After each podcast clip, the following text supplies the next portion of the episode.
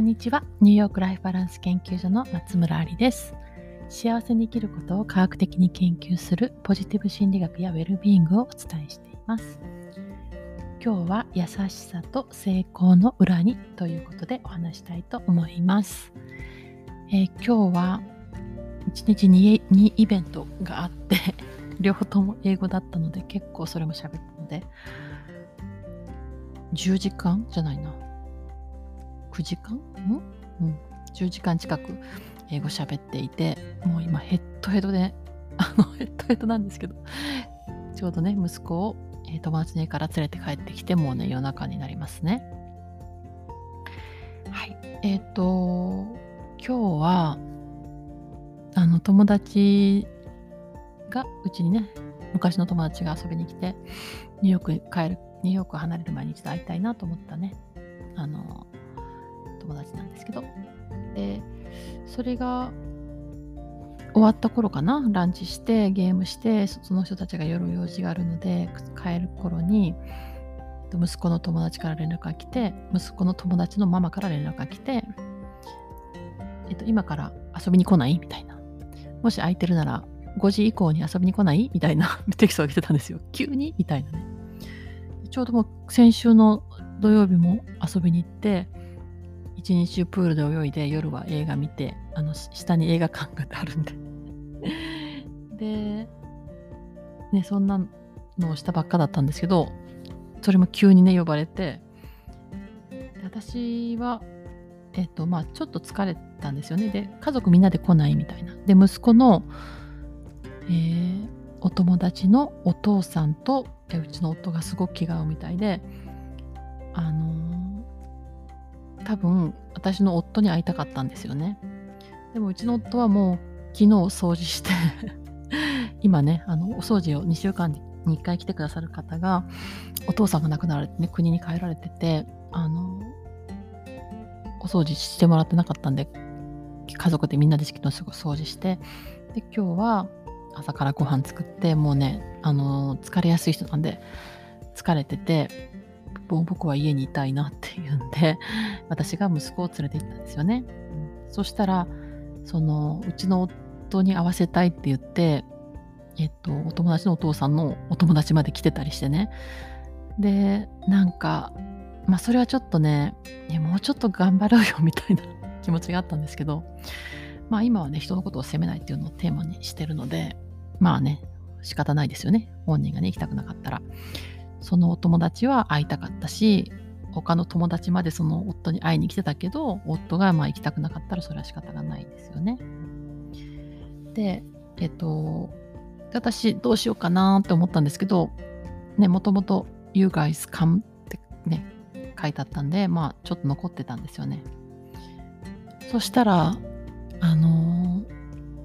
ー、なんで招待されたかって言ったらもともとえー、息子のお友達の、まあ、A 君のお兄ちゃんが卒業をする年で高校卒業の年であの卒業パーティーを日曜日え？土曜日かな？今日予定してたんだけども、まあ、天気予報では雷が、あのー、雷とか雨にな雨だったので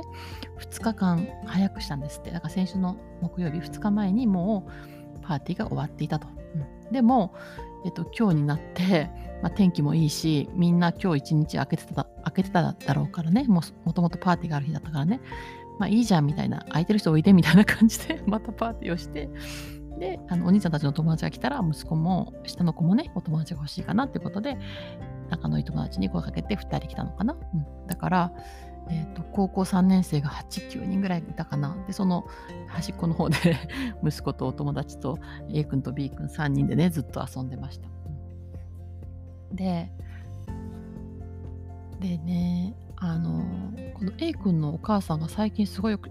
よく誘ってくれて、えっと、E さんって言うんですけど、でもう彼女の家がすごいんですよ。ね、きいプールとジャグジー、あの、あったあったまるホットバスとがあって、えっと、もう庭がすごい大きくて、パティオがすごくて、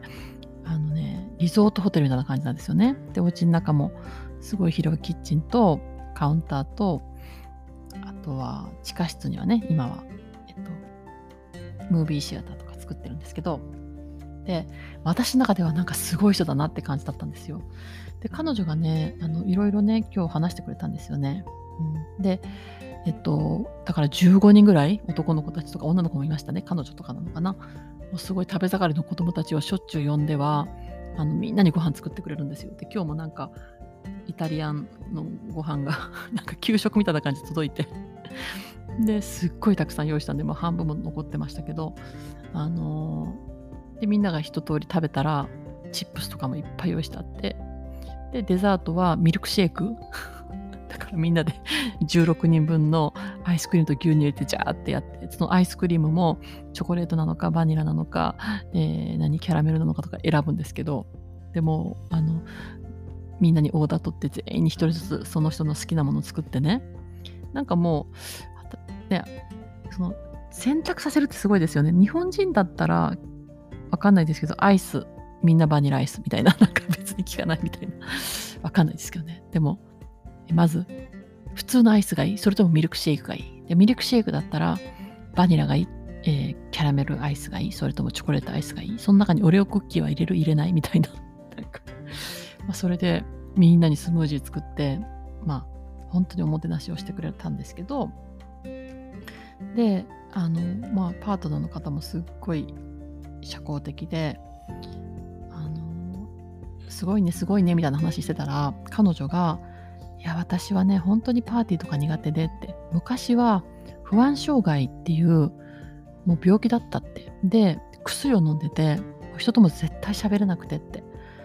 で今ではあのこうやって人を呼んでパーティーしたりするのが好きになってって言っててまあねあのパートナーと結婚したこともすごい大きかったって言ってましたけどあので最初する時はもうねみんなが自分のこと見てるんじゃないかなんかうまくできてないんじゃないかホステスですよね。うまくできてないんじゃないかってすっごい思ってもう汗かいててってでも今は普通にできるようになったわって言ってたんですよね。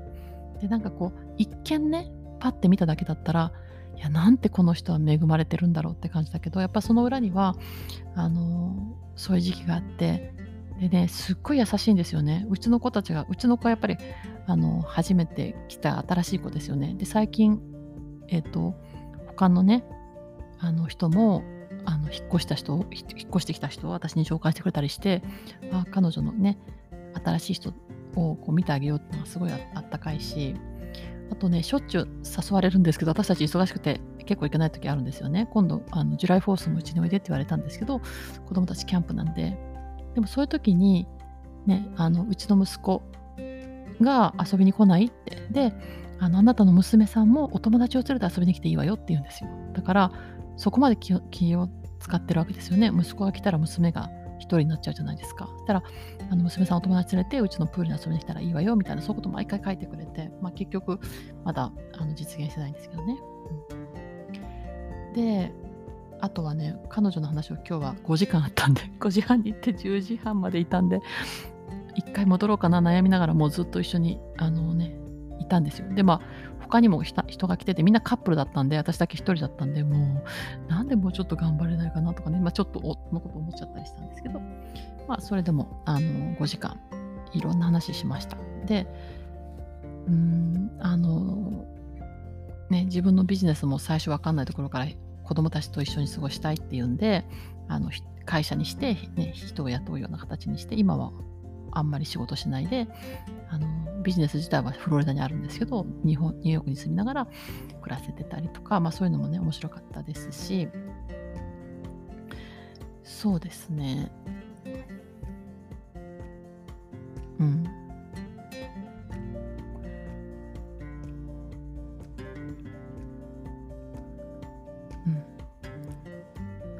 なんかあのあとはねもう一つはそのもうこんな素敵だよほんとよく見つけたねみたいな何個ぐらい家見たのみたいな話したらどうやってその家を手に入れたかって話をすっごいしてくれたんですよ。ですごい印象的だったのがウィッシュリストを書いたって言ってました。だからこの家はこんなあんなこんなあんなこんなこんな星が欲しいっていうのをすごく具体的に書いて全部えっ、とあったのがこの家だったそうですね。だからプールがあってホットタブがあってとかあの細かいこと全部書いて全部クリアしたらしいですね。でね、今、あの、希望の強みのところで理想の未来を描くっていうのもね、教えてるんですけどやっぱできるだけ具体的にね書くっていうのが大切なんだなってねあの聞いてて思いました。うん、そうで彼女がやっぱりそのすごく優しいのは別にあの辛い思いする人全然 ないんですけど何て言うのかな、うん、やっぱりそういう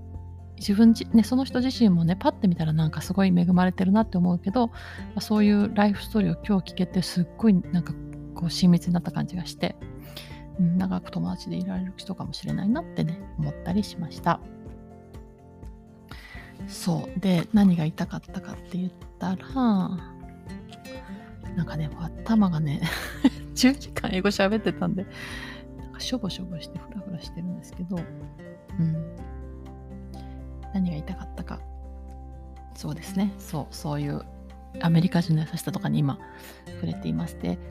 もう一つ思ったのは、えっと、もう一カップル来てたんですよね。すごい仲良しなんですって。でも、えっと、その人たちもすごくお家が狭くて、あのー、まあ、よく遊びに来るみたいなんですよね。で、何て言うんだろうな、まあ、いつも思うんですけどこっちはねいやなんかいつも呼んでもらっていつもプール入れてもらって いつもご飯食べさせてもらっていつも映画見させてもらっていやうちはねうち誘うにもこうプールもないし 映画館もないしもうね天と地の差なんですよね。でわざわざ来てもらうぐらいなのかなって悩んじゃったりするんですけどあんまりねそういうこと大事じゃないんだなって思うんですよ。なんかねこう交換する必要はないっていうかね。で私は私ができること、まあ、今日だったら美味しいもの持ってったりとか、お話聞いたり、うんうん、あのして、で、ミルクシェイクは、もう一人のね、あの、ゲストが女の人2人で作ってたんですよ。私作ったことないんで全然手伝えなくて、ただ、できたのを入ってて持ってっただけなんですけど、うん、あとはね、よく聞くんですよね。駐在員の方とかも、こう、すごいお金持ちのお家が、まあ、すごいいろいろおもてなししてくれるから、同じようなものが返せないってね。でもね、返さなくていい。同じものを返す必要は全然なくて、やっぱりその人たちと、あの、なんて言うんだろうね。心と心を通わせればそれでいいんですよね。なんかこう、いろんなことを、こう、うん、なんて言うんだろう。同じにするとか、平等にするとか、お返しするとかじゃなくて、もっとね、人生って豊かで幸せで、うん、なんかもらったからすぐ返さなきゃとかそういうことじゃなくてしっかり受け取ってでまた自分が返したい時に返してっていう、うん、なんかこの世ってもっと優しい場所なのかなっていうようなことを思いました。すいません。ちょっと疲れすぎてて何言ってるか分かんなくなってきましたけど。はい。それでは今日は優しさの、えー、優しさと成功の裏にあるものですね。なんか人生彼女の話聞いてて思ったんですけど本当にいろんなことがあった人生で。でも本当にどんな人生であっても全てがなんか血となり肉となり豊かな人生を作っていくんだなって今日は感じました。